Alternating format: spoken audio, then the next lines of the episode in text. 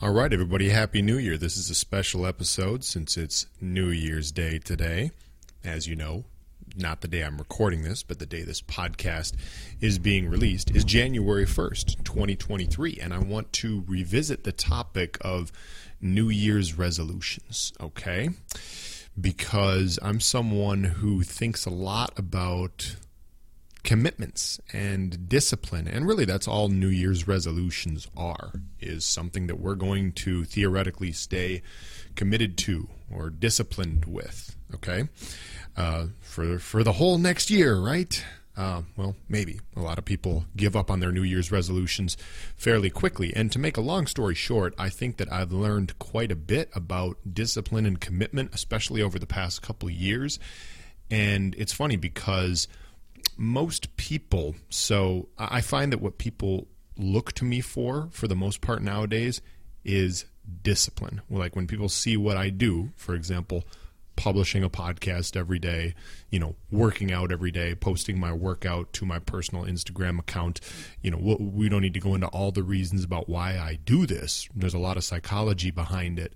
But the point is, people see me as someone who is disciplined. And that's the biggest thing that people reach out to me for is how do I get more disciplined? How do I have your discipline, right?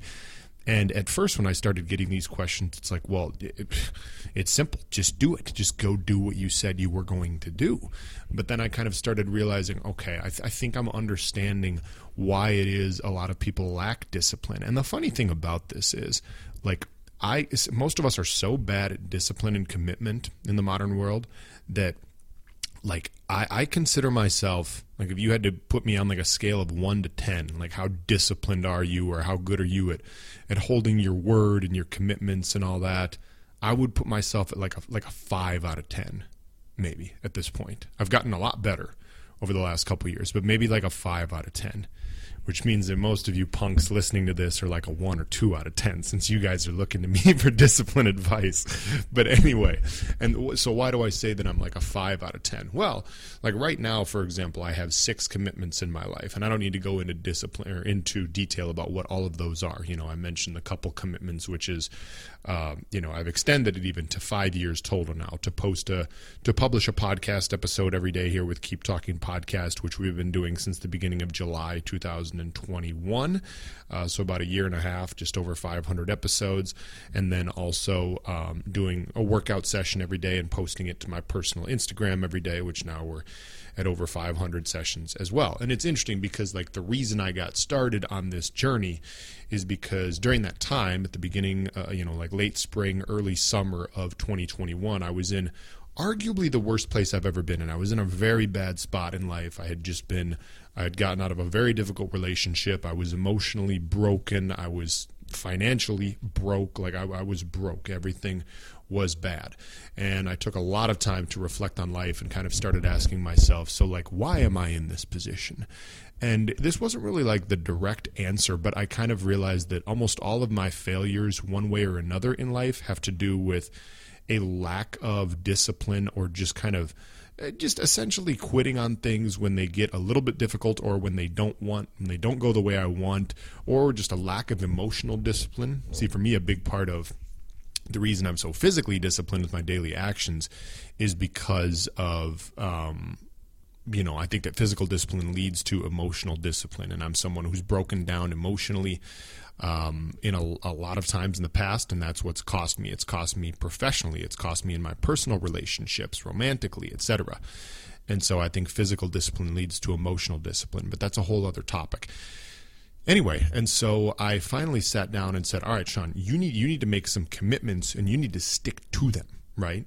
And so the first thing I did was kind of sit down. I sat down and said, "All right, well, what do I actually like? What are the things that I want to focus on in my life right now and yeah like i like i said i made these these commitments to myself that they're not like forever for life commitments like i said some of them have time frames of two years five years etc because i do feel it's a good idea to be able to you know essentially reevaluate after a certain amount of time like okay is this working should i change course but like the point is is you know don't make it like a week. Make like a several year commitment at least to something that you think may be beneficial to you, or like a one year commitment. I don't know.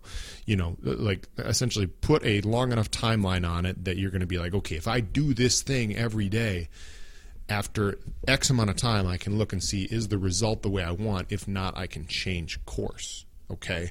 Now, why do I say you know, why did I want to revisit this topic as it relates to New Year's resolutions? Well, you know, we hear all the time about people making New Year's resolutions, and like the common ones, like let's take the most common one, right? Is I'm going to, I'm going to get in shape, or I'm going to work out, right? Or I'm going to go to the gym, and that is the most piss poor New Year's resolution, the way that's defined, okay? It's a great thing to want to do, but like the way that's defined is just ridiculous. And this is the mistake that I realize that most of us are making. And the reason I say I'm only a 5 out of 10 because whenever I've made like a commitment that's not super well defined, we we never stick to it. It's the same thing they talk about goals. Like I I don't really have goals. Not I don't have I, I prefer to use commitments over goals nowadays as the things that guide me. But, you know, they talk all the time about how if your goal is not well defined, well, you're not going to hit anything. You need to have a very well defined goal. And I think the same thing is true with commitments. Because if you put out there and say, like, yeah, I'm going to commit to get into better shape, well, then what the hell does that mean? What are, what are you going to do? Okay. Does this mean, you know, I'm going to work out for 30 minutes every day and I'm going to do this routine every day. Okay, that's a little bit more specific. Or three days a week, I'm going to do this and this and this. And you lay out like an actual plan and something that you're going to commit to. But when these people are out here saying, you know, like, yeah, I'm going to get in shape or, you know, yeah, I'm going to, I'm going to be start going to the gym. What the heck does that actually mean? Okay put a real defined commitment to it. Otherwise, you're not going to stick to it. Okay. We as human beings, we are always looking for an excuse. See, this is what happens. Like on our on our bad days, and we're going to have a lot of them. Okay. Now, like for me, over the past year and a half since I really committed to these routines, I've only actually had one day that I could think of that ended up as a bad day. Okay. And well, yeah, well, I actually did a podcast episode about that and then ended up deleting it because it was such a shitty episode. But um, I only have had one day over that basically year and a half that I would consider like it ended up as a bad day. I've had many, many days where I wake up in a bad mood, but then my morning routine, my meditation, my workout, seeing the sunrise, posting my stuff, doing what I said I was going to do, staying disciplined in my routines snaps me out of the bad mood and it makes the rest of the day better. And actually, the day that I'm recording this, to be honest, I woke up in a pretty bad mood today. But we're already, we've raised the energies. We've done these things that we need to do. We did the quick meditation session. We did the workout. We saw the sunrise. I'm, you know, recording the podcast, etc. Right? I'm doing all the things that I said I was going to do. That's what helped breaks me out of that negative state of mind. Where am I going with all this? Okay. When we make a commitment, when we make a New Year's resolution, you're going to have, I don't know, let's just take the month of January, all right? The lovely month of January. You're setting out today with your New Year's resolution. And so for 31 days, at least in January, you're going to do this and this and this, supposedly. All right?